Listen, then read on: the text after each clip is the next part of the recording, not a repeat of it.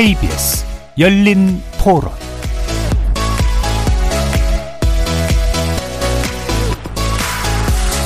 안녕하십니까. KBS 열린 토론 정준희입니다.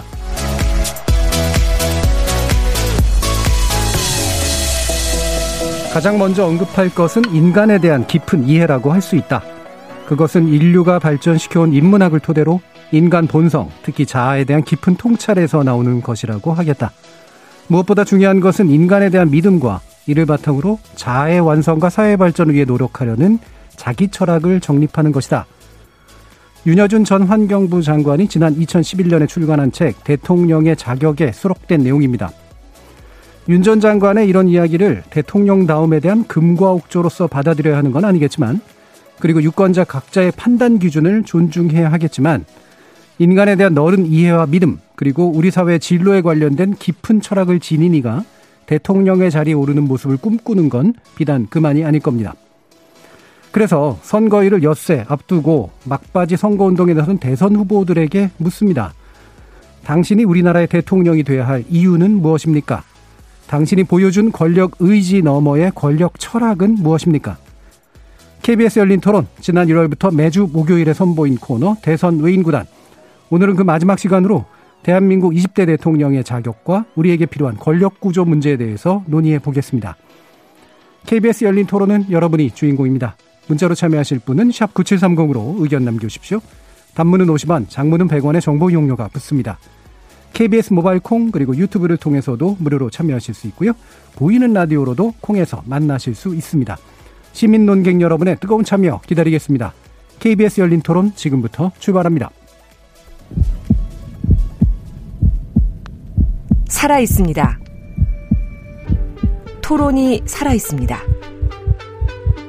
살아있는 토론, KBS 열린 토론. 토론은 라디오가 진짜입니다. 진짜 토론, KBS 열린 토론.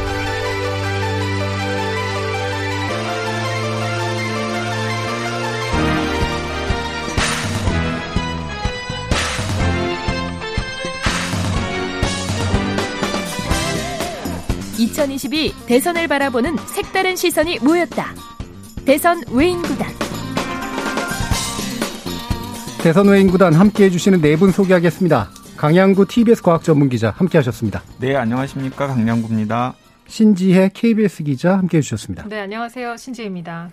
전라디언의 굴레의 저자이시죠. 조기동 작가 나오셨습니다. 예, 안녕하십니까. 조기동입니다. 비혼지향 생활공동체 공덕동 하우스의 홍혜은 대표 자리하셨습니다. 안녕하세요. 홍혜은입니다. 자, 이제 대통령에 대해서 얘기하는 시간인데요. 어, 대통령이 꿈이셨던 분 혹시 계세요?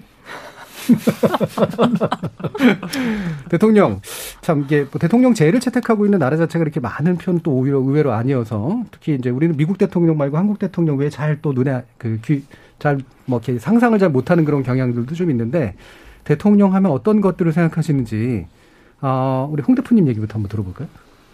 저는 뭐 대통령 하면 사실 그 전에는 별 생각 없었고 왜냐면 그냥 대통령자의 국가에 태어났으니까 있는 그냥 있나 네. 보다 그런 자리가 이 정도였는데 이제 문재인 정부 들어서 좀 거버넌스 근처에서 같이 작업을 하다 보니까 느낀 거는 대통령은 안 보이는 사람 음. 저 위에 있다. 약간 음. 이런 느낌? 그러니까 아랫 사람들이 대통령이 있다는 걸 알고 움직이는데 직접 나타나지는 않고 뭔가 잘 모르겠는 사람 그런 네. 느낌입니다. 저한테. 권력을 가진 사람인데 직접 음. 말하지 않는 자로서 네. 느껴졌다. 음. 자 조기동 작가님은. 음, 일단 두 가지 이미지가 있는데요. 첫 번째는 선출된 왕이라는 음. 이미지가 하나 있고요. 네. 이거는 대통령이라는 게 17세기 영국의 왕을 의도적으로 본뜬 버전이기 때문에 그런 거라고 생각하고 두 번째는 네. 반지의 제왕에 나오는 절대 반지 같은 게 아닐까. 음. 굉장히 막강한 영향력이 있고 여러 가지 힘을 행사할 수 있지만은 그 그 반지를 끼는 사람은 엄청난 리스크를 짊어지게 되고 네. 결국 경우에 따라서는 파멸하게 되는 음. 그런 힘이 아닐까 하는 생각을 하고 있습니다. 음, 반지에게 먹힌다 이거죠. 예. 음. 그런 느낌이 들게 된 계기 같은 게 좀 있으셨어요? 역대 대통령들의 음. 그 몰락사들을 음. 보면 대부분 이제 본인이 왜 강대한 외부 세력에 의해서 몰락하는 게 아니라 음. 그냥 권력을 잘못 행사하거나 아니면은 권력이 그 행사하는 방향 자체가 문제를 일으켜 사회적 문제를 일으켜 이러면서 망가지게 되는 거잖아요. 예. 결국 저는 권력은 스스로 망가지는 게 아닐까 하는 생각을 갖고 있고요. 음. 예. 자 신재 기자님은. 음, 앞서서 말씀해주신 거에 다 동의합니다. 저도 대통령 하면은 사실 권력자, 뭐 경호, 의전 대통령 가까이만 와도 근처에 휴대폰 사용 안 되잖아요. 이런 같은 시민이지만 너무나 뭐랄까요? 좀 엄격한 보호를 받는 존재라는 생각이 드는데 근데 권력 말고도 권한에 대해서 이야기를 해본다면 예전에 무슨 미드를 봤는데 impossible job이라는 표현을 음. 쓰더라고요. 불가능한 직업. 아마도 그 앞에는 잘 해내기가 이런 표현이 숨겨져 있을 것 같은데요. 대통령이 하는 일들이나 권한을 보면 그 범위나 난이도가 너무너무 어렵고 복잡 다단하고 네.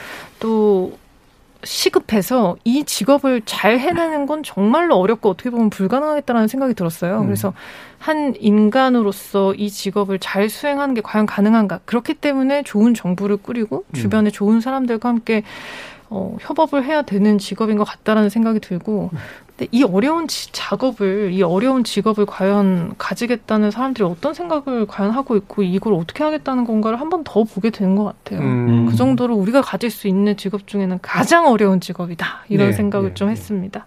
그러니까 제도로서의 대통령이라고 하는 게 한 개인으로서 뭔가 이렇게 감당하기는 굉장히 무거운 네. 건데 네, 그걸 무슨 생각을 하자고 한다고 하는 걸까? 뭐 이런 생각이 드셨나 보네요. 비슷합니다. 예. 강양구 기자님은. 그 저는 앞에서 말씀하신 세 분에 비해서는 대통령에 대해서 비교적 뭔가 환상 같은 걸 여전히 가지고 있나 봐요. 예, 예. 어, 아주 철딱서니가 없나? 왜냐하면 어렸을 때 그 제가 굉장히 좋아했던 대통령 중에 존 F 케네디 대통령이 예, 예. 있었거든요. 그러니까 실제로 철이 든 다음에 존 F 케네디의 면모에 대해서 여러 가지를 알고 나니까 아, 이 그가 한계가 명확한 정치인이었고 또 여러 가지 단점이 많은 정치인이었다라는 걸 알게 되었지만은 어렸을 때는 굉장히 젊고 그리고 또 굉장히 그 미, 다른 미국의 다른 미래를 만들기 위해서 노력하다가 그 총탄에 쓰러졌잖아요. 그런 모습들이 어 멋있어 보였어요. 네. 예, 그래서 저에게는 대통령의 원형이라고 할 만한 게 약간 존 F 케네디 음. 같은 그런 모습이면 좋겠다라는 생각이 들었고 또 제가 호남에서 자랐다 보니까 이제 제 주변에 계시는 분들은 대부분 다 그 김대중 전 대통령을 네네. 참 지도자 음. 그리고 꼭 대통령이 되었으면 좋을 것 같은 분이라고 말하는 모습들을 어렸을 때부터 이제 들으면서 자랐는데 실제로 그분이 대통령이 되었을 때 여러 가지 실망스러운 모습들도 당연히 많이 보였지만은 어쨌든 저는 그 시대의 한계 속에서 음. 여러 가지 것들을 해냈다라고 하는 생각이 들어서 아, 아 저분도 참 멋있는 정치인이구나라는 음. 생각이 들었고 그래서 한편에서는 존 F 케네디 대통령 한편에서는 김대중 대통령 같은 네. 이미지가 있다 보니까 요즘에 저의 고민은 무엇이냐면은 한국에서 과연 존 F 케네디 같은 대통령이나 음. 혹은 이 김대중 전 대통령 같은 대통령이. 그런 대통령이 다시 나올 수 있을까? 예, 예, 예. 이런 고민들을 이제 자꾸 해보게 됩니다. 예. 그 실질적으로 물론 이제 그 예전만큼의 환상을 가지고 있는 건 아니지만 중요한 표본이 있으시네요. 네. 강 기자님 같은 경우엔.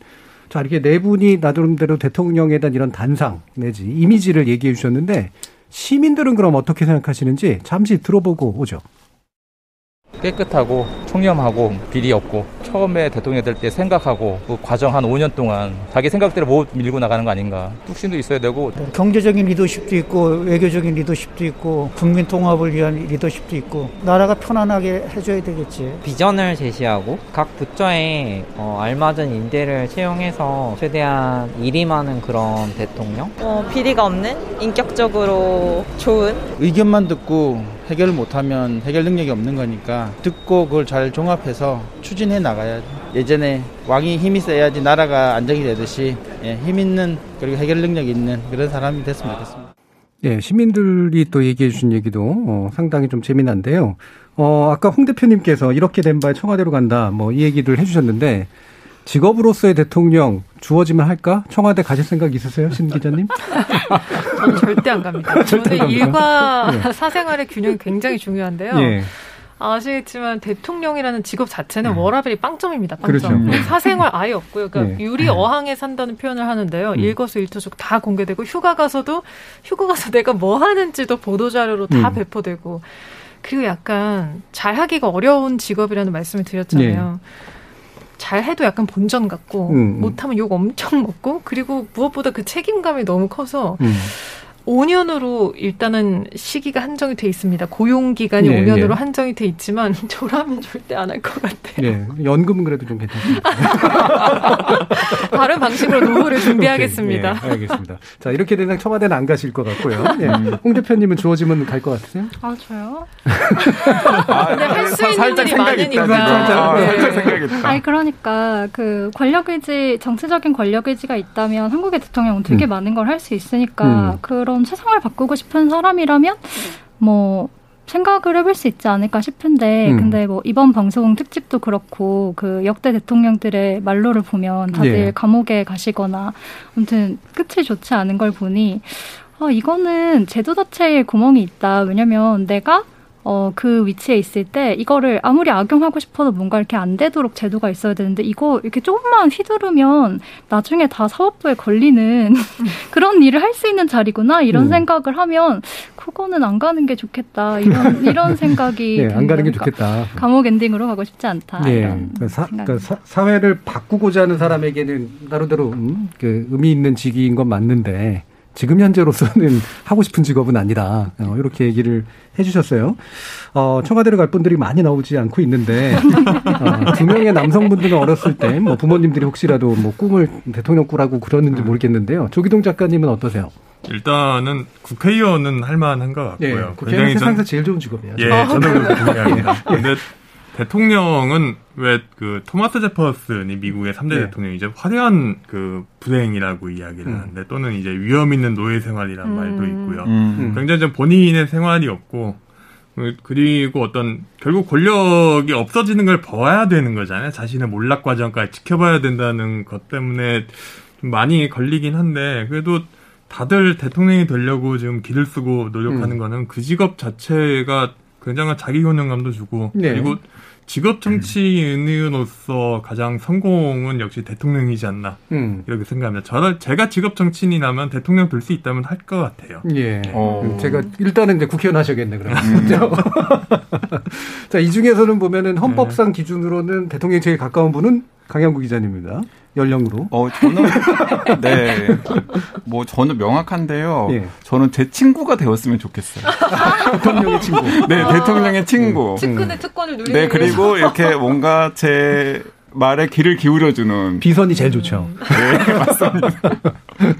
직접적으로 대통령이 되고 싶다. 사실 뭐 그 얘기를 하리실이라고 생각하지는 않았어요. 예. 네, 근데, 어, 그래도 대통령이라고 하는 지위가 가지는 헌법기관으로서의 의미는 굉장히 큰 건 또 사실이라서 그래서 누군가가 이제 친구가 되더라도 어, 좋은 친구가 돼야지 되잖아요. 예. 어, 나름대로 기준들이 있으실 거란 말이에요. 물론 이제 유권자로서의 기준도 있으실 테고 내가 단지 표는 주거나 주지 않더라도 그래도 기본적으로 난 이상적인 기준 이런 것들을 가지고 있다라고 또 얘기할 수 있는 부분도 있을 것 같은데 신 기자님이 또 어쨌든 정치부 역, 그, 그 거쳐 오셨고 또 가장 옆에서 정치인들 많이 보신 편이니까 한번 좀 말씀 주시죠. 어떤 기준이 좀 중요할 것 같으세요?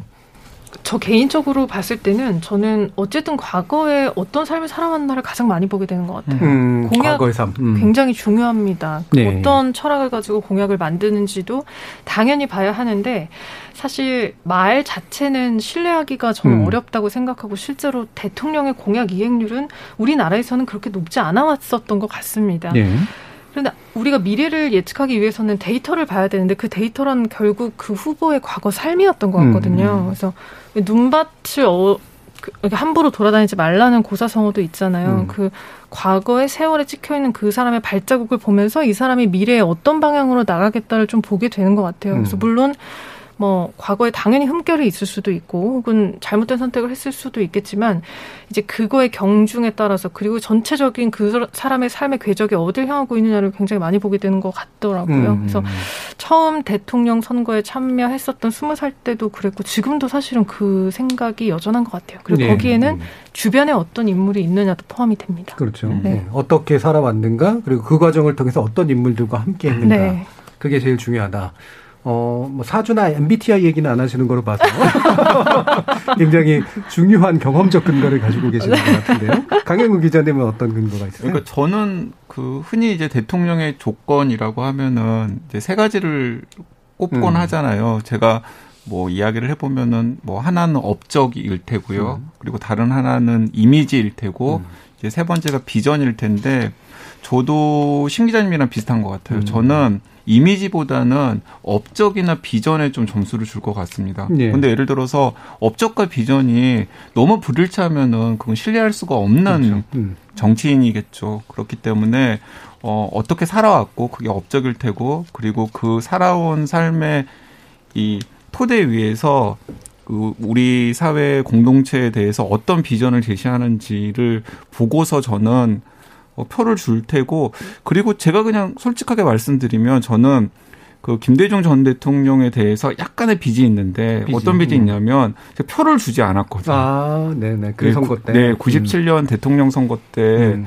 제가 대통령으로 당선되기를 바랐지만은 저는 표를 주지 않았거든요. 네, 왜 그런지 이해해요. 네, 그러니까 그래서 사실 이제 저는 네. 이제 제, 저는 항상 두 명의 유력한 후보가 아닌 다른 분들에게 네, 표를 네, 대통령 선거 때마다 좋았기 때문에 그것도 이제 그들이 얻은 표를 가지고 한국 사회 정치 그리고 한국 사회 공동체를 조금이라도 더 좀 크게 변화시키기를 기대하는 마음에서 표를 줬었기 때문에 이제 그런 마음이 대통령에 대한 기대까지도 투사가 되는 거 음. 아닌가 싶습니다. 음. 자, 두 분의 이제 기준에 대해서 또 들었는데 과거에 대한 이야기나 업적과 관련된 이야기. 결국에는 이제 어떤 일을 해왔던가가 되게 중요하다라고 이제 보시고 계시는 거잖아요. 어, 두 분은 또 어떠신지 조기동 작가님은? 네, 저는 예전에는 음. 이제 개인 어떤 개인적인 특성이나 도덕성 또는 그 비전이나 실력을 좀 많이 봤었는데 요즘 들어서는 좀 생각이 바뀐 게 음. 음. 대통령이 어떤 자리인가 생각해 보면은 지금의 한국 사회에서 음. 결국 여러 가지 굉장히 다양한 이해 집단들이 있고 그렇죠. 음. 이데올로기나 가치가 다양한 사람들을 같이 음. 끌고 가야 되는 자리잖아요.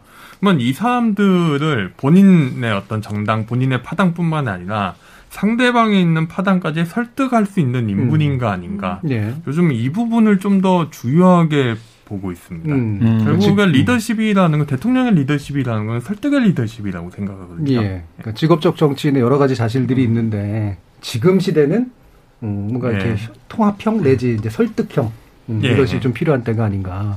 음. 아마 리더십 얘기 좀 이따 더 할 수 있을 것 같은데 홍 대표님 네. 얘기도 한번 들어보죠. 저 같은 경우는 이제 기억이 나는 선거는 노무현부터예요. 그땐 저는 투표권은 예. 없었지만 그래서 이제 기억나는 대통령은 노무현, 이명박, 그다음에 박근혜, 문재인 그리고 음. 지금인데 돌이켜서 생각을 해보면 어, 두 가지 축으로 왔다 갔다 했던 것 같아요. 저뿐만 아니라 많은 유권자들이 그런 논리 안에 있었다고 생각을 하는데 한편으로는 경제개발과 능력주의 그리고 한편으로는 민주화 또는 음. 심판 담론 이렇게 양쪽으로 왔다 갔다 하면서 대선 후보들을 평가를 했던 것 같고 저도 그 안에 있었던 것 같고 지금도 이제 다시 미기의 강화 뭐 경제 이런 논리가 나오는 것은 이제 경제개발과 능력주의 성장 담론 안에 있는 슬로건이고 또 한편에서는 정권 교체 심판 이라는 그 두 가지 프레임이 붙고 있는 것 같아요. 그래서 저 같은 경우에는 이제 그 두 가지의 핑퐁을 봤던, 봐, 지켜와봤던 사람으로서 문재인 정부와 촛불 이후에 뭔가 다른 세상이 다른 사회가 될 거라고 생각을 했는데 거기에서 조금 부딪히면서 좌절을 겪어온 그 경험이 저를 기준점을 조금 옮기게 한 네.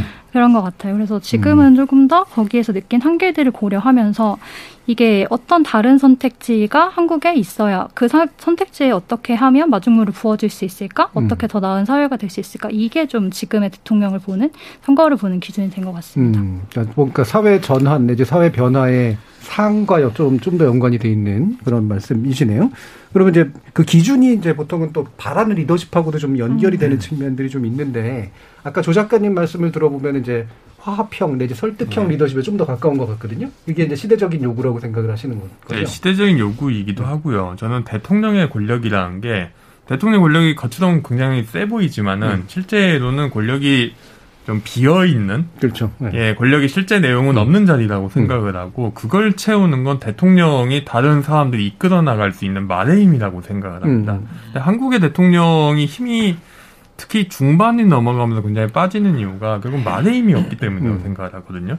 그러니까 저는 이 말의 힘을 좀 제대로 보여줄 수 있는 정치인이 지금 필요하지 않나. 음. 신 기자님은 어떤 리더십 유형을 기대하세요? 우리가 제왕적 대통령제라고 하잖아요. 성격과 상관없이 그냥 대통령이 되면 제왕적으로 될 수밖에 없는 것 같아요. 음. 그래서 소탈한 방금 말씀하신 것처럼 음. 필요하면 의원들한테 전화해서 협조도 구하고 음. 저는 그거에 더해서 좀 이해력이 뛰어난 사람이면 이해력. 좋겠어요. 음. 그게 중요한 자질로 고려되면 좋겠어요. 그 음. 이해력에는 눈치도 포함되고 상상력도 포함되고 대화 능력도 포함된다고 생각하는데요. 국회가 다뤄야 될 문제들이 점점 더 복잡해지고 있고 그렇죠. 음. 우리가 예상하지 못한 속도로 사회가 분화되고 있어서 이제는 정말 우리 상상 밖에 뛰어넘는 그런 문제들이 여기저기서 튀어나올 것 같은데 제 생각에는 그 변화를 가장 늦게 알아채는 곳이 여의도와 종로 1번지 음, 같아요. 음, 음. 그래서 눈치 빠르게 딱 이해하고 뭔가 작은 현상을 봤을 때 상상력을 발휘해서 이게 이렇게 커지겠구나 혹은 이런 고통을 사, 겪는 사람들은 지금 이렇게 힘들겠구나. 이런 게 바로바로 바로 이해가 되는 정치인들이 많아졌으면 좋겠고 그 가운데 대통령이 가장 그 이해력이 높았으면 좋겠는데 음. 제가 말하면서 좀 이상주의 같기는 합니다만은 예, 예. 그런 능력을 정치에 기대하는 게 저는 어쩌면 굉장히 당연한 것 같아요. 음. 많은 사람들의 어떤 요구를 담아내는 그릇이 정치라고 한다면 대통령은 그 정점에서 그걸 중재해야 되는 역할을 해야 된다고 생각하거든요. 음. 이게 청와대 뭐 제가 더 아는 척을 하긴 좀 그렇습니다만 청와대가 의외로 정보가 많이 모인다고 착각하지만 정보가 잘못 모이는 경우도 되게 많고 잘못 모이기도 하고 예. 좀 굉장히 차단돼 있다는 차단돼 있는 것도 많이 들어요. 네. 그렇죠. 예, 대통령이 어떤 성격을 가지고 있거나 사실은 인해 장막에 둘러싸일 수밖에 없는 네. 구조이기도 하고 음. 강, 강 기자님은 어, 그 사실 그 미국 이제 드라마 얘기를 저도 잠깐 해보자면 음. 오래된 드라마 얘기를 합니다만 이제 미국 민주당 할리우드 민주당 지지자들의 이제 환상을 구현해 놓은 드라마가 웨스트 윙이라는 드라마잖아요. 그리고 그 웨스트 윙에 나오는 어 그럴 듯한 리더에 가장 가까운 현실의 정치인이 사실 오바마 네, 예, 예. 네 오바마 전 대통령이었다고 할 수 있죠. 그런데 사실 저는 오바마 전 대통령은 어, 전 세계적으로 봐도 개인적인 역량만 놓고 보면은 가장 훌륭한 리더로서의 자질을 가지고 있었던 정치인이라는 생각이 듭니다.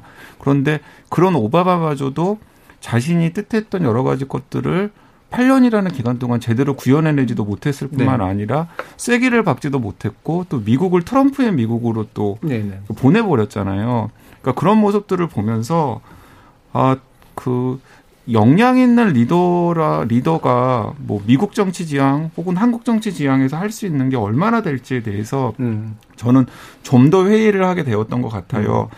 이제 그럼에도 불구하고 제가 이야기를 해보자면 어쨌든 간에 저는 리더는 뭐 이해력도 뭐 있으면 좋겠고 소통 능력도 있으면 좋겠고 여러 가지 것들이 있지만 기본적으로 리더이기 때문에 되게 저는 고독하고 과감한 결단을 할 수 있는 능력이 있어야 된다는 생각이 네. 들거든요. 네.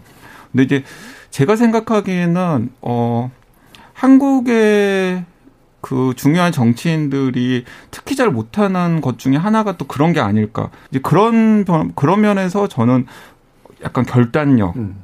그런 리더십 같은 게 음. 아무래도 리더라면 가장 우선해야 되는 동목이 아닌가라는 생각이 듭니다. 음, 예. 최근 민주주의 과정에서는 그 결단력을 뭐랄까요 일종의 과잉한 정치로 또 보는 경향이 막 있어서 그래서 또 점점 점점 약간 좀 이렇게 대통령이 네. 가벼워지는 네. 측면도 좀 있죠. 네. 맞아요. 네. 자 그러면 홍 대표님의 리더십 기대는? 저 같은 경우에는 그 제가 그 인문잡지 한 편이라는 그 간행물에 보냈던 글이 뭐였냐면 음. 여성적인 권위에 대한 여성적 그 글을 음. 청탁을 받아서 보냈는데 거기에서 제가 참조했던 개념은 그 95년에 사라로닉의 논문 중에서 모성적 사유, 그러니까 음. 마터널 싱킹이라는 개념이 있거든요. 네. 거기에서 좀 참조를 할 수 있다고 생각을 했고 거기에서 아이디어를 얻어서 그 글을 보냈는데 그러니까 이런 거였어요. 권력과 권위 이런 개념들이 굉장히 남성화되어 있고 네. 되게 폭력적인 리더십과 결부되어 있고 이런 상황에서 그렇다면 여성들은 혹은 여성적인 어떤 사회를 상상하는 사람들은 권력과 권위를 포기할 것인가? 그럴 네. 수는 없고 뭔가 새로운 것을 고안해내야 되는 그런 상황인데 어쨌든 뭐 생태 이슈, 기후 이슈, 뭐 또한 또는 뭐 여성 안전이라고 불리는 그런 모든 이슈들이 사실은 어떤 지금까지의 정치적인 리더십의 무대를 한계에서 나온 그런 결과물이라고 볼 수가 있고 이런 것을 그 보충을 하는 데는 이런 것을 바로잡는 데는 뭐가 필요하다고 생각을 하냐면 그러니까 러딩의 개념은 무성적인 그 사유라는 것이 여성에게만 주어진 게 아니다라는 네, 개념이거든요. 네. 그러니까 본능이 아니다. 음. 모성은 본능이 아니라 역사적이고 그리고 사회 제도적으로 구성되어서 주어지는 것이고 그런 어떤 방식에 대한 것이다. 그러니까 돌보는 방식을 체화한 사람이 할수 음. 있는 그런 것이라는 이런 정의인데 그렇기 때문에 저는 이 글을 쓸 때도 이제 여성 생물학적 여성에만 국한되지 않고 우리 모두가 갖춰야 할 어떤 돌봄의 윤리적인 측면 이런 것과 결부시켜서 이제 권위라는 개념을 다시 거기에 대해서 쓴 건데 네, 이게 근데 권위라는 것은 사실 권력과 좀 다르잖아요. 네. 권위는 사실 정당성을 획득해야 되는 건데 배워적으로 그렇다면 정당성을 이런 돌보는 권력이 어떻게 권위를 획득할 수 있을 것인가를 생각하면 이거는 돌봄의 가치를 아는 사회가 되어야 한다. 일단 그것이 기반이 될 때 이 어떤 모성적 사유에 기반한 권력과 리더십이 제대로 작동할 수 있을 것이다라는 생각을 그때 하면서 그런 글을 풀었는데 제가 지금 필요하다고 생각하는 리더십도 그런 종류의 것인 것 같아요. 상대로 네. 아까 전에 어쩌면 신진 기자님이 말씀하신 거랑 연결될 것 같아요. 이해력이라고 표현하셨던 음. 거 이런 것들. 그래서 상대의 관점에서 이거를 뭐라고 표현하냐면 불안정한 차이를 주시하는 능력이라고 표현을 하거든요. 그러니까 아마 같은 말일 것 같은데 음. 이런 가치를 내재화한 리더십 이런 부분이 저는 지금 필요한 리더십이라고 생각합니다. 네. 이 리더십 얘기를 듣고 기준 얘기를 듣다 보면은 뭐 어떤 가치를 좀 중요하게 느끼시는가라고 하는 게좀 어, 대충은 좀 잡히는 것 같아요. 근데 그게 어느 정도 비슷하면서도 약간의 이제 강조점의 차이는 좀 있긴 있으신데 뭐랄까요? 이제 지금 시점에서 이제 어, 대통령을 매개로 대통령이 주는 것이기도 하고 대통령을 매개로 또 표현되는 것이기도 할 텐데 어, 꿈과 비전 같은 것이 어쨌든 표출이 돼야 되는데 이제 그게 잘 안 보이는 대선이었던 건 좀 맞는 것 같아서 음. 아마 홍 대표님이 아까 그 사회 전환을 얘기하실 때 그, 그것에 좀 가장 가까운 좀 이야기를 하신 것 같은데 홍 대표님이라면 어떤 비전을 얘기해 주고 싶으세요? 네. 저는 아뭐 잘 모르겠지만 제가 가지고 있는 그 생각 중에 하나는 시민들이 그러니까 시민권이라는 개념은 기여에서 나온다고 알고 있는데 지금까지 기여를 평가하는 방식이 좀 협소했다 이런 문제의식이 계속 있거든요. 네. 그래서 시민들 중에서 시민에서 밀려난 사람들 이 사람들이 음. 사회에 어떤 기여를 했는지를 네. 좀 틀을 바꾸고 음. 기준을 바꾸는 그런 것이 필요하다. 그런 변화가 필요하다. 네, 네, 예를 들면 저는 음, 소수자 정책 같은 경우에 그 어떤 프레임이 있다고 생각하는데 음. 예를 들면 여성 하면 피해 이렇게 연결시키고 빈곤 하면 수혜 이런 식의 틀로 연결시키는 이런 것들이 되게 논의의 진전을 막는다는 생각이 드는데 제가 그 작년에 작업한 것 중에 힐튼 호텔 옆 쪽방촌이라고 빈그 홈리스 당사자들 음. 그 생애사 작업을 한 그걸 작년에 냈는데요. 거기에서 그 쪽 양동 쪽방촌이라고 불리는 그 거기에 거주하시는 분들을 이제 인터뷰한 책인데 거기에서 한 명한 한 명의 사례를 들어보면 단 한 명도 이 국가의 발전에 기여하지 않은 분이 없어요. 그러니까 음. 이런 프레임 그러니까 어 이 사람들은 뭔가 사회에 기여를 하지 못하고 계속 탈락돼서 여기에 남아있는 거야 라는 게 사람들의 인식이라면 사실은 그분들은 너무 많은 직업을 거쳐오고 그리고 국가가 이 인프라를 만드는데 기여를 했고 근데 그 끝이 절대 빈곤의 삶으로 음. 내몰려 있는 이런 상황에 빠지는 거예요. 그래서 이런 사회의 주역으로 조명받지 못했던 사람들을 조명하고 이제 이거를 어디까지 넓힐 수 있냐면 지금 되고 있는 최전선의 논의 중에서는 저는 필수노동 관련된 음. 논의가 있다고 생각합니다. 네. 그래서 이 필수노동 관련된 기획에 기획에서 최근에 잘 나오고 있는 게 경향에서 젠더 기획으로 필수 노동자의 그 60대 여, 이상 여성이 4분의 1을 차지고 있, 하고 있다. 그래서 음. 이 사람들을 어느 날 지구에서 없애버리면 이 사회가 돌아가지 않는다. 이런 식의 그 이렇게 헤드를 잡은 그런 음. 기사가 있었는데 이제 그, 그 기획이 되게 잘 된 기획 기획이라고 네. 생각을 하는데 이게 되게 충돌을 하잖아요. 사람들이 효율의 틀로 정책을 평가하고 음. 싶어하고 효율을 내고 싶어하고 이런 것과 한편에서는 이제 인권의 가치 이런 식으로 좀 추상적인 얘기로 자꾸 네. 이걸 맡게 되는 이런 게 있는데 만약에 효율의 틀 안에서 얘기를 해야 한다면 이 기여의 가치 기준을 좀 바꿔서 이것을 평가에 제대로 평가해내는 것 이런 식 이런 식의 정책. 음. 이런 게 좀 새로운 거 아닐까요? 네.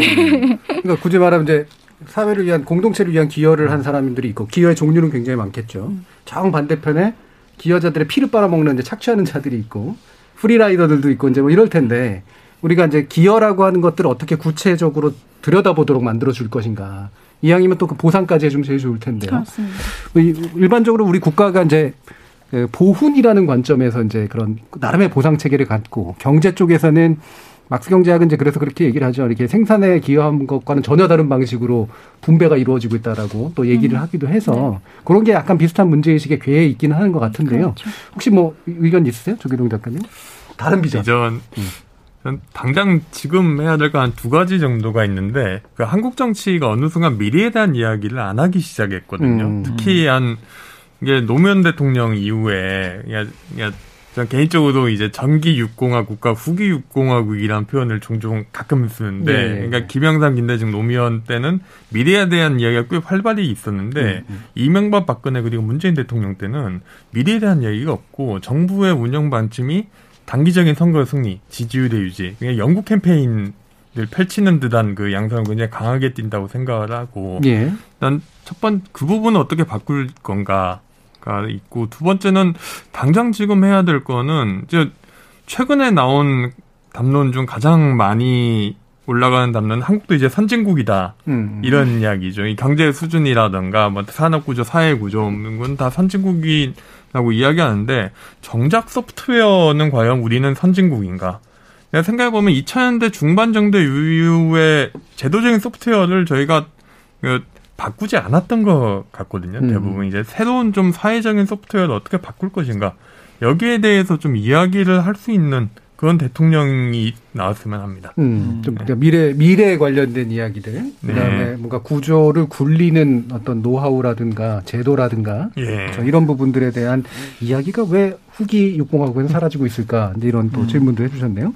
어, 신 기자님은 비전 발표를 어떤 걸 하실까요?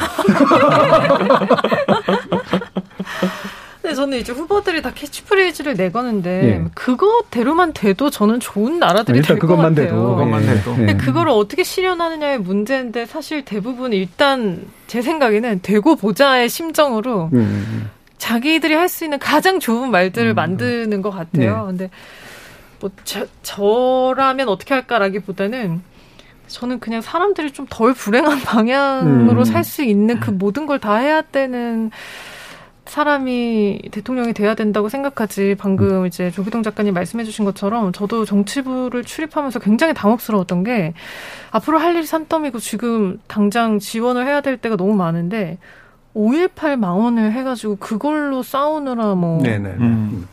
시, 그, 거, 거기에 너무나 많은 에너지를 소비를 하고 있는 거예요. 그렇죠. 예를 들면. 네. 네. 그게 아니면 뭐 과거에 어떻게 했다, 뭐 운동권 프레임, 뭐 음. 아니면 저쪽은 산업화 네네. 뭐 독재 프레임 이런 걸로 너무나 싸우다 보니까 물론 그건 우리가 역사적으로 정리를 해야 되는 부분이고 어느 정도 뭐 학습을 이제 해야 되는 상황이기도 하지만 저는 이 돈을 받고 이 음. 권한을 누리면서 과거 획기적인 발언만을 하는데 우리가 아무런 책임을 물을 수 없다는 게 너무 황당했고 음. 그 시간과 비용이 너무 아까웠거든요. 그래서 이제는 작가님 말씀대로 뭐, 뭘 해야 될 것인가가 중요한데 그럼 그걸 어떻게 해야 되느냐고 물어보면 어떤 방향이냐라고 질문을 한다면 행복하게 해주기는 어렵잖아요. 솔직히 음. 어떻게 모두가 행복하겠어요. 삶에 다 고뇌와 어려움이 있는데 하지만 적어도 제도적으로 개입해서 그 불행의 총량을 줄여줄 수 있는 그런 노력을 하는 게 중요하다고 생각하고 그런 비전을 보여주는 게 필요하지 않을까? 예, 그래서 예. 굉장히 소박하게 음. 거창한 거 음. 말고 소박하게 음. 불행을 덜어주는 덜 불행한 음. 그런 나라 굉장히 중요하죠. 네. 네. 초기에 우리 처음 만났을 때 했던 얘기들하고 연관되는데 지금 우리 사회를 지배하는 게 불안이다라고 네. 했을 때 이 불안을 조금이라도 해소해 주는 거 이게 굉장히 또 중요한 목표이기도 네. 하니까 뭔가 조금이라도 예측을 가능하게 해줄 수 있게 나라가 음. 뭔가를 단시한적인 거라도 근시한적인 거라도 계속 신호를 주고 안심을 시켜주고 제도를 만들고 이런 것들이 필요할 것 같아요. 그게 저는 행복하고 굉장히 음. 연관된다고 생각합니다. 그렇죠. 적당히 하라는 대로 하고 살면은 행복할 수 있는 것도 나쁘진 않은 일인데 그죠? 하라는 대로 할 수가 없는 상태잖아요. 네. 지금 그죠? 예, 하라는 대로 하, 해도 안 되기도 하고. 그럼 안 되죠. 예. 네. 강 기자님은 네, 어, 세 분 말씀 들으니까 어, 다들 출마를 하셔도 되지 않을까 하는 생각이 드는데 어, 저는 이제 제 친구가 대통령이 되면 음. 옆에 앉혀놓고서 조근조근 이런 이야기를 해줄 것 같아요. 그러니까 그 어쨌든 간에 전 세계적으로도 그렇고 한국 사회에서도 저는 가장 중요한 과제 중에 하나가 장기 과제 중에 하나가 불평등을 어떻게 음. 해소하는 방책을 마련할 것인가가 한 축이라면 또 한 축은 지금 전 인류가 안고 있는 뭐 기후 위기 같은 어쨌든 인류 전체의 과제에 대해서 우리 사회는 어떻게 준비를 하고 어떻게 기여할 것인가에 대한 무엇인가가 있어야 된다는 생각이 들거든요. 이제 거기에다가 이제 덧붙이면은 아까 말씀하셨던 것과 영향 말씀하셨던 것과 연결이 되는데 그러니까 저는 그러니까 공동체 구성원들의 삶의 안정성은 강화하면서도 사회 전체의 역동성은 유지할 수 음. 있는 예, 예. 그런 방안이 무엇이 있을까? 근데 이건 되게 이제 거창한 기획이고 그 다음에 뭔가 진짜 여러 가지 지혜가 필요한 거잖아요. 그러니까 그 대목에서는 저는 좀 겸손해져야 된다고 생각해요. 음. 이런 문제들에 대해서 뾰족한 답을 가지고 있는 사람은 아무도 없다. 음. 집단은 아무도 없다. 그렇기 때문에 저는 이런 문제들이 지금 한국 사회 여러 구성원들이 머리를 맞대고 지혜를 모아서 혹은 서로 이해관계가 맞지 않으면 조정을 해서 해결하려고 노력해야 되는 문제라는 음. 합의를 마련하고 그 합의에 대해서 우리 한번 지혜를 모아보자 정도의 공감대만이라도 다음 정부가 만들어낼 수 있다면 저는 그게 진짜 정말 성공적이라는 생각이 들거든요. 예, 예, 예.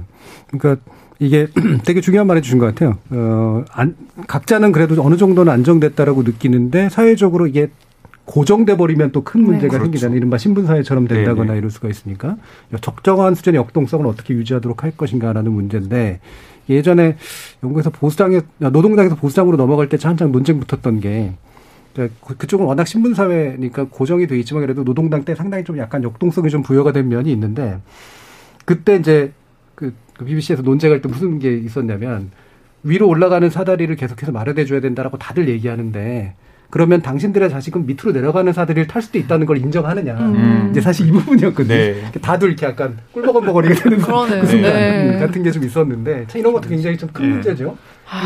사실 그 중산층의 예. 일종의 몰락 같은 걸 쓰시기도 했으니까 예. 그 계층 문제 관심 많으시잖아요. 네, 역동성을 확보하는 것의 이면은 결국은 누군가 떨어질 수 있다는 그렇죠. 것 네. 그리고 떨어질 수 있다는 게 굉장히 공포도 작용해서 음. 계속 한국 사회가 지금까지 움직여왔던 음. 것들 탈락의 공포를 과연 지금 계속 그러면 지금도 유지시켜 나갈 것인가라는 불편한 질문을 하게 되는데 네.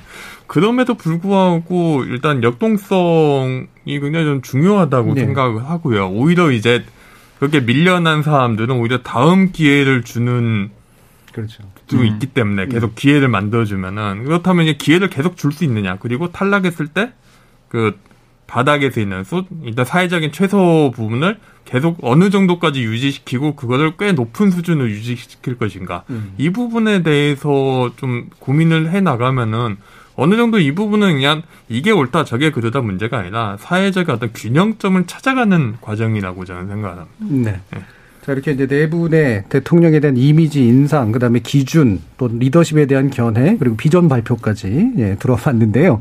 아, 이런 모든 얘기들을 쭉 종합해 보면 이게 한 개인이 할 수 있는 문제는 분명히 아닌 것 같고, 예. 제도가 뒷받침되고 사회적인 어떤 문화도 되게 중요한 문제이기 때문에 좀 더 거시적으로 어떤 변화가 필요할까에 대해서 우리 좀 이따 2부에서 좀 더 얘기를 나눠보도록 하겠습니다. 여러분은 KBS 열린 토론과 함께하고 계십니다. Takita takita takita takita takita tadigena do tadigena do tadigena do ta takita takita takita takita takita tadigena tadigena tadigena 물음표가 느낌표로 바뀌는 순간 KBS 열린 토론 KBS 열린 토론 대선 외인 구단 대통령은 어떤 사람이어야 하는가라는 주제로 공덕동 하우스 홍예은 대표, 조기동 작가, 신지의 KBS 기자, 강양구 TBS 과학 전문 기자 이렇게 네 분과 함께 하고 있습니다. 자, 아까 홍 대표님께서 어, 대통령은 하고 싶은데 죄송합니다. 네, 현재까지의 대통령은 아닌 것 같아라고 제가 아주 단순하게 말하면 이렇게 얘기를 해주셨는데 어, 확실히 이제 우리가 뭐 대통령제의 역사가 특히나 이제 민주화의 역사가 아직까지는 그렇게 길지 않으니까 뭐 사례가 많지는 않습니다만 지금까지는 대통령의 마지막 임기가 별로 안 좋았고 또는 끝나고 나서도 더 안 좋아진 경우들이 음. 더 많으니까 아까 감옥이라는 말도 표현을 해주셨는데 왜 그럴까 어떻게 생각하세요, 홍 대표님?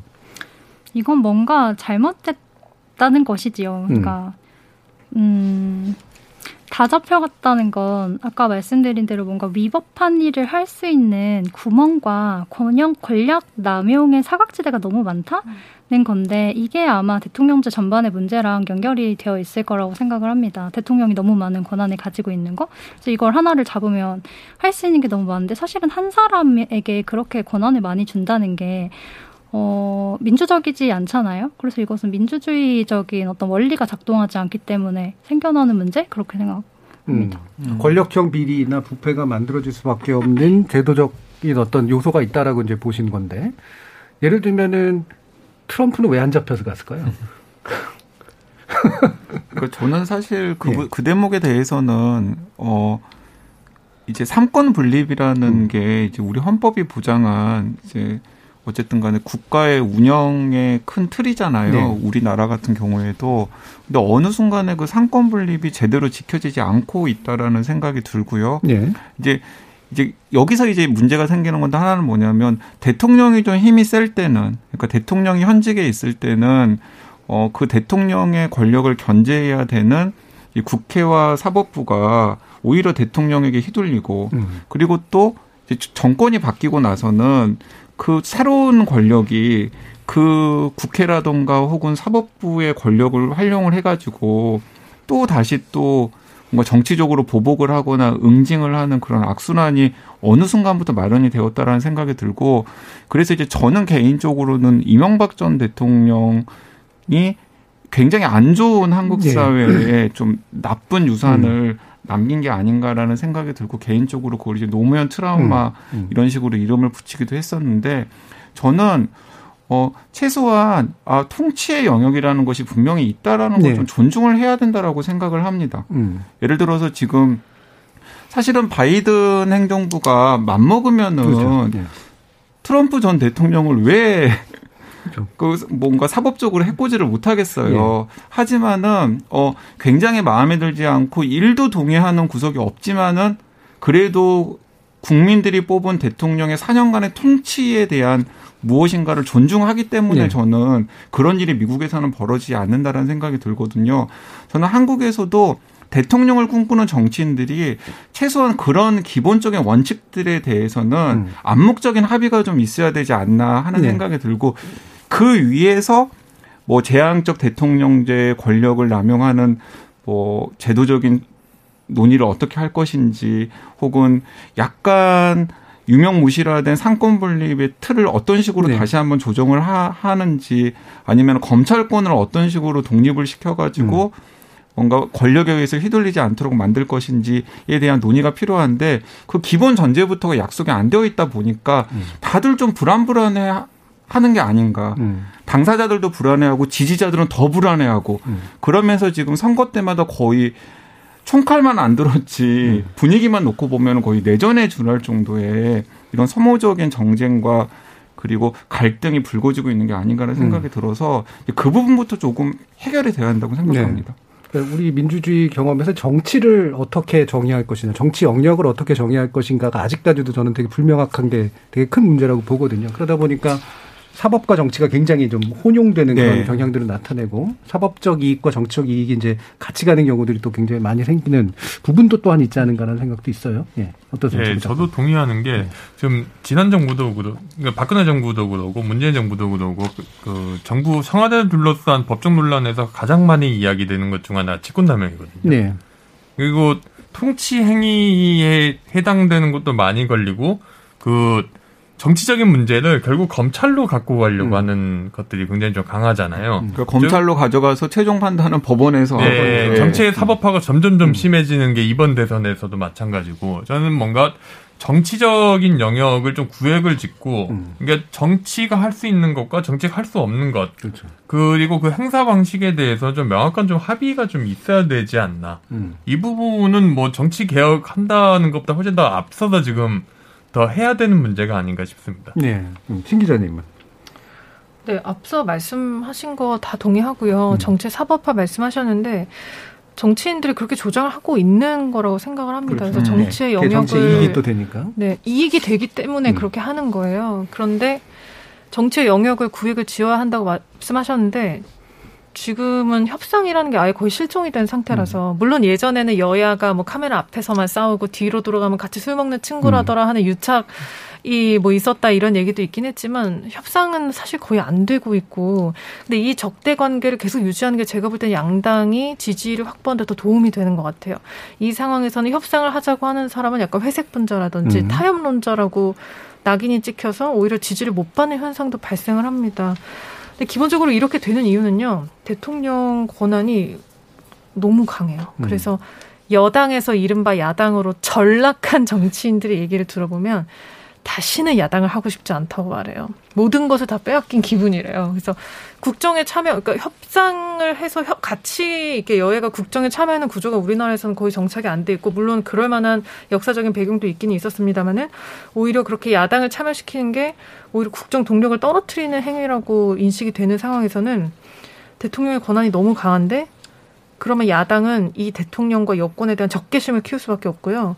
만약에 이 야당이 권력을 잡게 되면 당연히 그런 보복으로 보이는 행위들이 나타날 수밖에 없고 특히 이렇게 정치의 사법화가 진행된 상황에서는 또 여당이 권한을 권력을 재창출한다면 이걸 잃지 않기 위해서 또 무리수를 두는 방향으로 많이 진행을 하는 걸 몇 번 이렇게 목도를 하게 되는 것 같아요. 그래서 일단은 삼권 분립이 제대로 수, 정립이 안 돼 있다 하셨는데 그걸 정정하는 부분, 그걸 교정하는 부분, 그리고 이제 대통령의 권한이 생각보다 헌법에 규정된 것보다 그 범위가 넓고 얼마든지 그쪽으로 어 권한 남용을 할 수 있는 여지가 있어서 이런 것들도 제도적으로 좀 정정하는 게 필요하지 않을까 음. 그런 생각이 저는 좀 듭니다. 네. 이게 아까 대통령 얘기, 네, 대통령 되고 않은 얘기할 때 다들은 대체로는 뭐 지금은 당장 하고 싶진 않다. 뭐 이제 가까웠는데 이게 제가 그 비밀을 알거든요. 뭐냐면 조금이라도 권력 가져보셔야지 대통령 아. 하고 싶어져요. 아, 네. 일단은 누려 작은 걸 누려봐야 그렇죠. 작은 걸 누려봐야 점점 점점 더 큰 권력이 어떤지를 알고 그 권력보다 내 권력이 얼마나 작은지를 알거든요. 어, 정 교수님은 뭔가 누려보신 것처럼 말씀하시네요. 어, 제가 뭐 권력 구조를 분석하다 보면 나옵니다. 왜냐하면 나이하고도 좀 연관이 있는데요. 실제로 나이가 들면 왜 권력을 갖고 싶어하나? 라고 하는 게 내 주변에 친구들이 권력을 갖기 시작을 하거든요. 맞아요. 네. 네. 그게 보이니까 대비되는 나의 그 권력 없음이 이제 가지는 효과가 굉장히 커서 음. 푸대접 받아보는 경험을 하게 되면 나이 먹으면 이제 푸대접이 제일 이제 서운한 게 되잖아요. 그럼 좀 무리수를 두게 되는 거 예. 네, 그렇게 되죠. 음. 이게 상당히 그러니까 이게 점프해가지고 권력을 갖는 게 굉장히 그래야지 또 이제 그 지난 모멸감을 해소할 수가 있잖아요. 네. 복수를 해가지고. 네, 그래서 그 저는 사실 이 대통령제 자체에 대해서 음. 우리가 좀 근본적으로 재고를 해봐야 되지 않을까. 네. 왜냐하면 우리는 어쨌든 정부 수립 이후에 대통령제는 그냥 당연하다는 것처럼 받아들여져 왔잖아요. 하지만은 예를 들어서 독일의 메르켈 총리의 모습을 보면은 우리가 그 학교 다닐 적에 교과서에서는 뭐 의원 내각제 같은 경우에는 정치의 불안정성이 증대가 되고 네. 안정적인 국정 운영이 안 되고 이러면서 뭐 장단점에 대해서 막 논했지만 사실 대통령제를 수행하고 있는 나라나 의원 내각제를 채택하고 있는 나라들을 비교해 보면은 그 나라의 정치 문화가 사실은 중요한 거지. 음. 대통령제이냐 아니면은 의원 내각자이냐가 사실은 중요한 판별 기준은 아니라는 네. 생각이 들거든요. 그다음에 이제 우리나라처럼 뭔가 되게 사람들이 다 막 불만에 차 있고 할 말이 있고 역동성이 있는 사회에서 과연 그 5년의 주기적인 선거를 한쪽에다가 권력을 다 몰아주는 방식이 최선의 방식인지에 대해서 지금쯤이면 한번 토론을 해볼 필요가 있지 않을까라는 생각을 저는 좀 해봅니다. 네, 토론 한번 해보죠. 사실 우리나라에서는 이제 그 의원내각제 보통 정치 공부하시는 분들은 의원내각제가 가지는 상대적 장점에 대해서 얘기를 많이 하는데 그에 뚜렷하게 대비되게 한국 사람들은 대통령제를 훨씬 선호하는 경향도 네. 보이잖아요. 어떠세요? 저는 음. 일단 의원 내각제가 지금 현재 더 장점이 전 확실히 내각제들가 더 좋다고 생각하는 입장인데 명확히 음. 말씀드리면은 크게 두 가지인데요. 하나는 대통령제의 가장 큰 약점은 한국에서 두드러지게 나타난 게 대통령의 권력이 강할 때는 정, 정당 그 국회가 대통령에 끌려가는데 맞아요. 대통령의 권력이 없어지는 부분 한 임기 한 3년 차쯤 네. 되고 미래 권력이 나올 때는 그 국회가 결국 대통령을 끌고 가게 되고 네. 아무것도 못 하게 되거든요. 음. 그렇게 되면은 그 국정 국정에 아무것도 할 수가 없게 되는 거죠. 2년간은 네. 너무 한쪽에 쏠리고 다른 이념가는 이제 너무 이제 네. 한쪽이 대통령이 힘이 없어지는 예. 게 되니까 이 부분이 문제가 있고 두 번째는 결국 저는 언제나 모든 권력은 그 책임을 지고 물론 언제라도 물러날 수 있다는 게 전제돼야만이 음. 뭔가 제대로 된 정치를 할 수 있다고 음. 생각합니다. 하지만 대통령제의 최대 약점은 임가, 임기가 정해져 있다는 거고, 음. 그러니까 의원 내각제 최대, 최대 장점은 언제든지 국회에서 해산할 수 있고 언제든지 연정을 하면 대개 내각제는 이제 연정을 음. 전제로 하니까 네. 중대선거구제에서 연정을 깰 수 있다는 게 전제가 되거든요. 그러니까 그 부분이 없는 게 현재 정치 제도의 가장 큰 문제가 아닌가. 저는 이제 정치 드라마를 웨스트 윙 이야기를 다른 분들이 하셨는데 덴마크 정치 드라마에 보르겐이라고 있어요.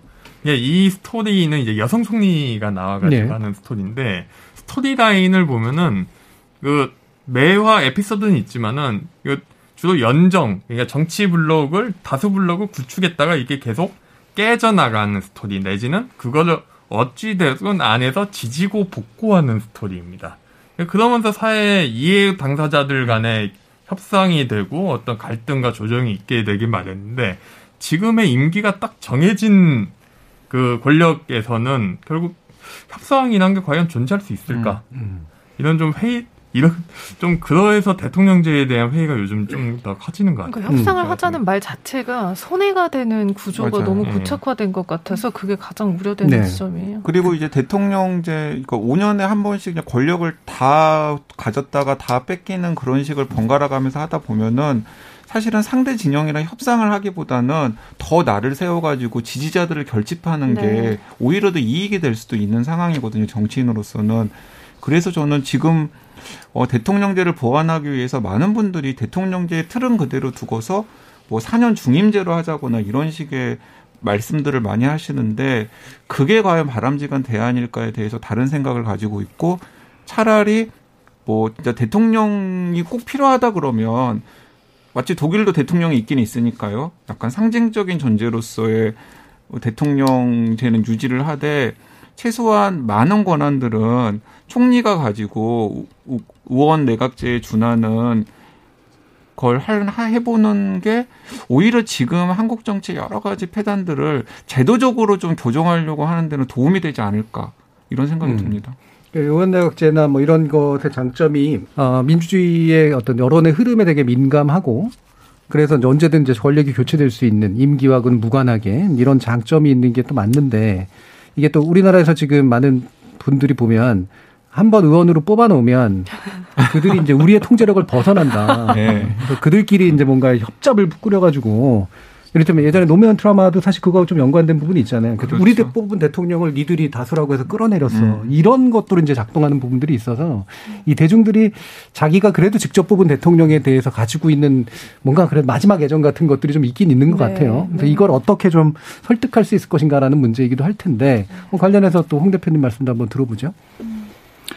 말씀하신 걸 들어보면 이제 대통령제의 사람들이 어쨌든 이거를 그 설문조사 같은 걸 한 거를 좀 살펴보면 음. 한 반반이에요. 그러니까 바꾸자, 대통령제에서 바꾸자, 아니면 대통령제를 계속 유지했으면 좋겠다라는 의견이 뭐 대통령제가 아무리 지금 문제가 많다고 많이 지적이 되고 그래도 여전히 대통령제를 바라는 응답률이 그렇게 나오는데 그거를 왜 그럴까 좀 생각을 해보면 어쨌든 가치가 인물로 상징되지 않으면 사람들이 결집하기가 쉽지 않은 네. 어떤 그런 구조가 한국에 근본적으로 있지 않나 그런 생각이 들고 이게 또 한편으로는 아까 말씀하신 것처럼 대통령제냐 내각제냐를 놓고 따지기는 한국의 지형 자체가 이 둘 중에 하나를 택 어느 것을 택해도 사실은 제대로 돌아가기 네. 힘든 그런 부분들이 있다고 생각을 하는데 이거는 저희가 그 방송 계속하면서 얘기를 했던 각자 도생의 사회, 사회의 실종 이것과도 긴밀하게 연결이 되어 있을 텐데요. 그러니까 정당 안에 있는 그 권력 을 가지고 각축하는 사람들이 정책을 가지고 결합하는 연합체가 아니라 아까 전에 말씀드린 대로 인물 중심으로 음. 뭔가 두루뭉술하게 모이게 될 수밖에 없는 그런 식의 정당 구조를 가졌는데 여기 이것을 기반으로 한다면 사실 의회제나 대통령제나 그 어느 것도 제대로 돌아갈 수가 없어서 이거를 뭐 어떤 학자분은 정당 민주화가 필요하다 이렇게 말씀을 하시기도 하던데 저 같은 경우에는 이 사회의 실종을 어떻게 어, 다시 기반을 세울 것인가 여기서부터 음. 좀 출발하는 것이 맞다고 생각을 음. 합니다. 저는 그런 의미에서 이제 이번 선거 때 이게 제가 좀 순진한 기대였는지 모르겠는데 아마도 기후 위기 문제는 얘기할 거야. 그 다음에 노동 구조, 이게 지금 변동에 관련된 얘기는 어쨌든 붙을 거야. 뭐 주 며칠째 문제부터 해가지고. 그 다음에 권력 구조에 관련해서 개헌까지는 안 가더라도 뭔가 나름대로 이제 음. 각자의 안을 가지고 좀 싸울 거야. 그런데 셋 다 안 됐거든요. 네. 조금씩 나왔는데.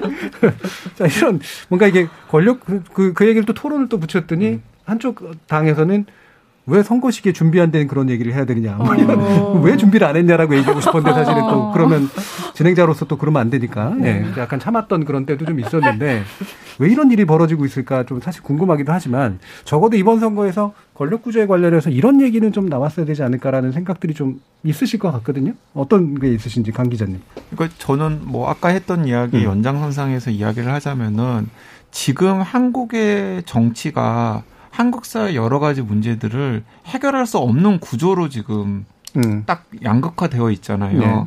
그래서 어 이건 뭐 치고받고 싸워야 될 문제가 아니라 말 그대로 토론하고 합의를 해서 아 이것이 지금 문제고 일단 문제 설정을 하고 이게 왜 중요한지에 대해서 서로 공감대를 가진 다음에 그래 중요한데 너도 또렷한 답이 없고 나도 또렷한 답이 없으니까 이거 우리가 정말 진지하게 한번 답을 찾아야 돼.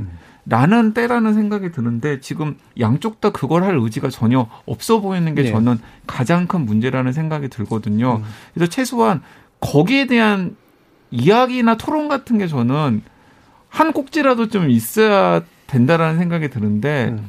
양쪽에 이 대통령을 꿈꾸시는 분들이 그 부분에 대해서는 사실은 입을 딱 닫아버리시더라고요. 음, 음, 음. 그래서 그게 좀 가장 답답했던 대목이었습니다. 네. 음. 신 기자님 어떤 포인트 집어주고 싶으세요?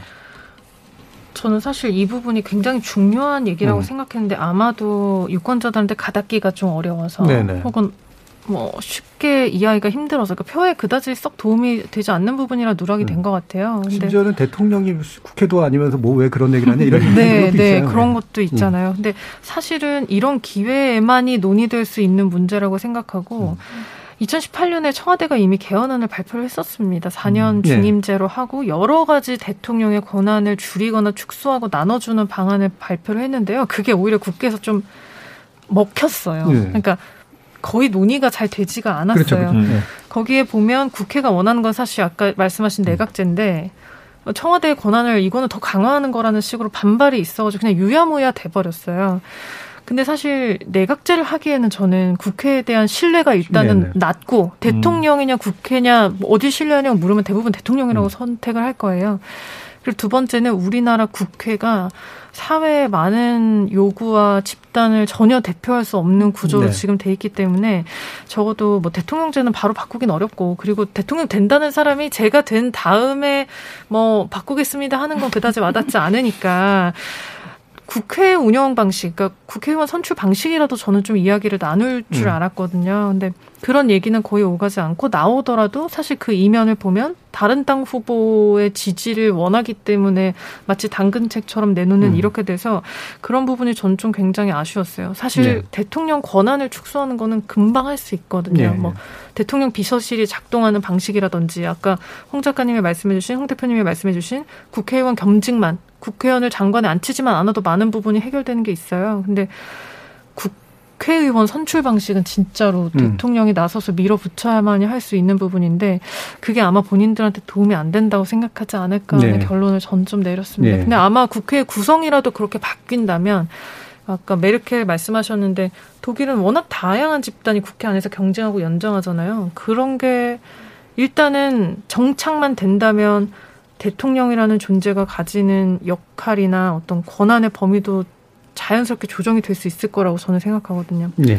근데 그런 내용이 이번에는 거의 음. 찾아보기가 어려웠다.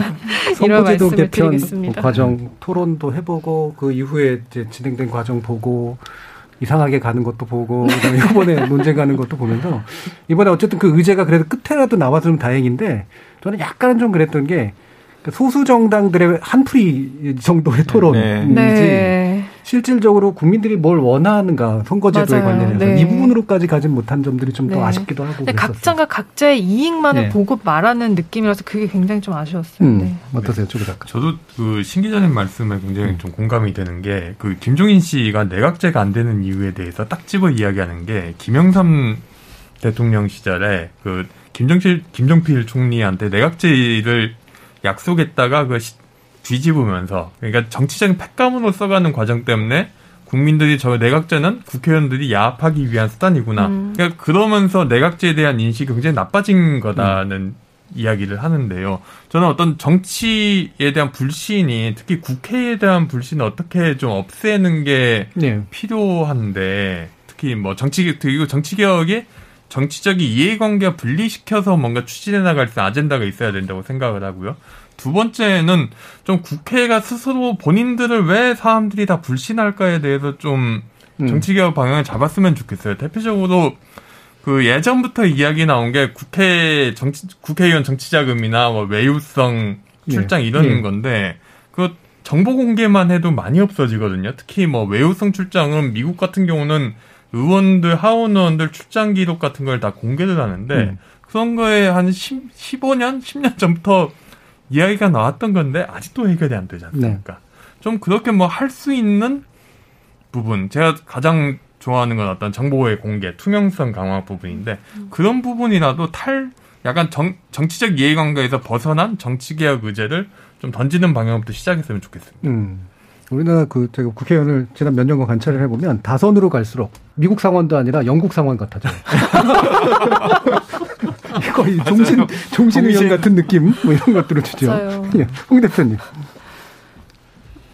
일단은 그 독일 얘기 오늘 계속 하시는데 음. 그 지난번에도 잠깐 말씀드렸지만 한국의 이 정당을 만드는 허들이 정말 너무 높아서 독일에 다양한 정당들이 있을 수 있는 것도 정당을 만들기가 굉장히 쉽기 때문에 그리고 그런 정치적 결사체가 되는 것에 대해서 시민들이 되게 허들이 낮기 때문에 사실 가능한 그런 음. 토양인데 그럼 그것부터 바꿔야 되지 않을까? 음. 저는 거기서부터 좀 출발을 네, 해야 될것 네. 같아요. 왜냐하면 되게 윗단에서 아무리 그걸 바꾸더라도 한국은 사실 제도가 그렇게 안 된 나라는 아니라는 평가가 되게 많거든요. 어떤 법이든 사실 되게 잘 돼 있고 제도 자체도 상당히 뭔가 어, 무너진 것 위에 하나를 이렇게 이렇게 세워서 그런지 되게 잘 돼 있는 제도들이 많은데 사실 그 윗단의 것을 바뀐다고 밑에 있는 사회가 바뀌지 않는다는 그런 경험들을 저도 많이 한 것 같고 국민들도 많이 한 것 같은데 그래서 그런 의미에서 어떻게 하면 이 정치적인 결사체를 사람들이 많이 만들 수 있고 음. 그리고 그걸 하고 싶은 사람들이 어떻게 그걸 할 수 있는 허들을 넘을 수 있을지 음. 그걸 어떻게 허들을 치울 수 있을지 사실 여기서부터 논의가 돼야 되는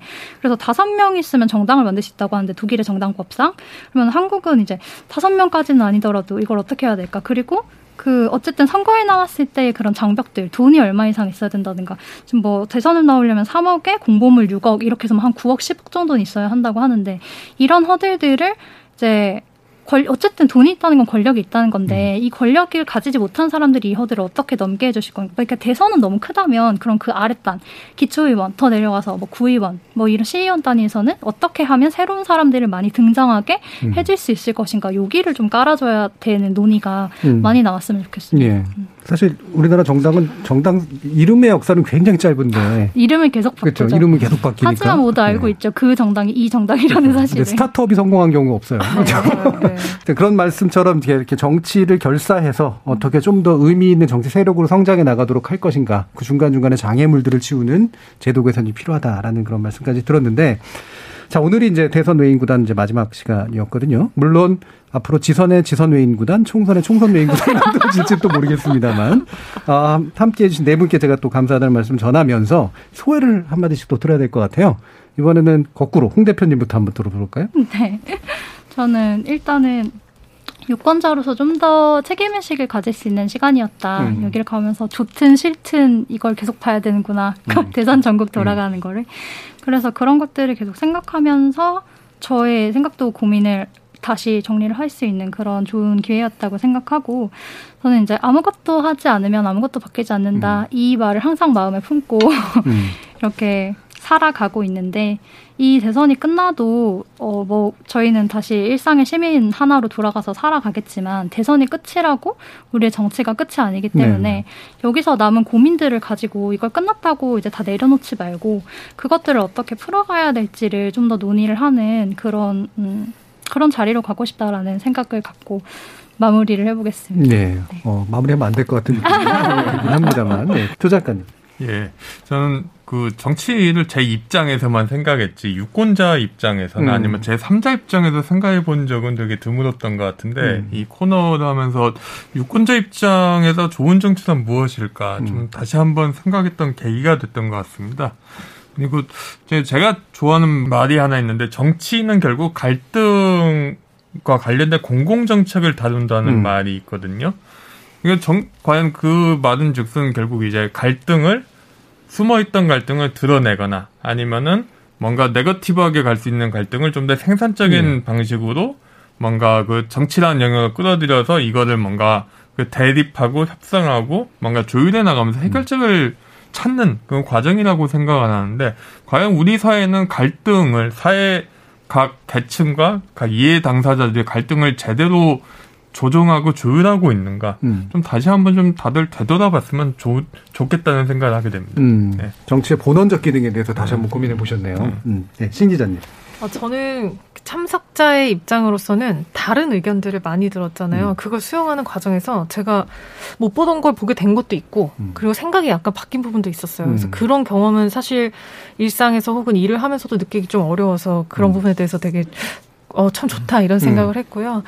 대선 관련해서는 뭐 누가 되든 간에 중요한 거는 홍 대표님 얘기한 대로 그 이후 같아요. 그렇죠. 음. 그러니까 한 후보가 이긴다고 해서 상대 진영의 목소리가 다 묻혀서도 안 되는 것일 것이고 이 두 진영이 담아내지 못하는 너무나 많은 빈틈도 다 이제 어 그걸 정책으로서 혹은 제도로서 구현을 해야 되는 게 차기 대통령의 숙제일 텐데 그 과정을 이렇게 대선을 앞둔 이 정도 강도로 보지는 못하겠지만 음. 그래도 계속 지켜보고 추적을 하는 게 되게 필요하겠다.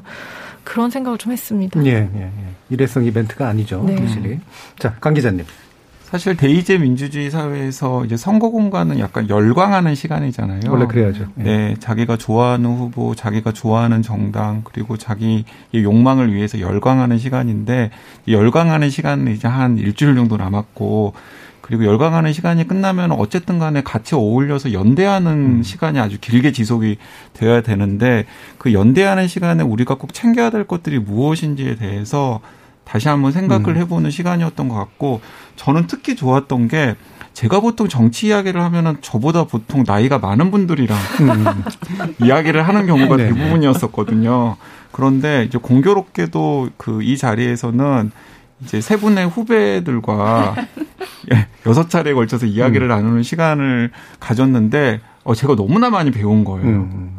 네, 그래서 그 세 분이 이야기했던 내용들을 막 집에 가면서도 복기도 해보고 음. 그랬었던 게 저는 음. 가장 좋았던 경험이 아니었나 싶습니다. 예. 뭐 외인 구단을 하면서 이제 감사의 말씀을 전하려고 그랬더니 다들 감사할 일들을 얘기를 하셨네요. 다들 배우는 자리였다. 예. 뭐 이게 주례사 같은 평은 아니었던 것 같고요. 분명히 아, 토론이 가지고 있는 좋은 점 그리고 외인 구단이라고 외인이라고 붙였을 때 우리가 의도했던 바에 좀 더 가까운 시간이 아니었나 싶습니다. 자, KBS 열린 토론 오늘 순서 이것으로 모두 마무리할 텐데 오늘 함께 해주신 강양구 기자님, 신재 기자님, 조기동 작가님 그리고 홍예은 대표님 네 분 모두 수고하셨습니다. 감사합니다.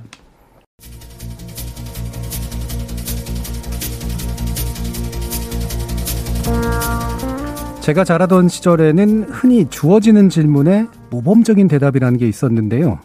가장 존경하는 사람을 물으면 위인전에 나오는 인물 혹은 아버지라고 말하는 게 도리였고 미래의 꿈을 묻는 질문에 특히 남자라면 대통령 정도는 답해줘야 했죠.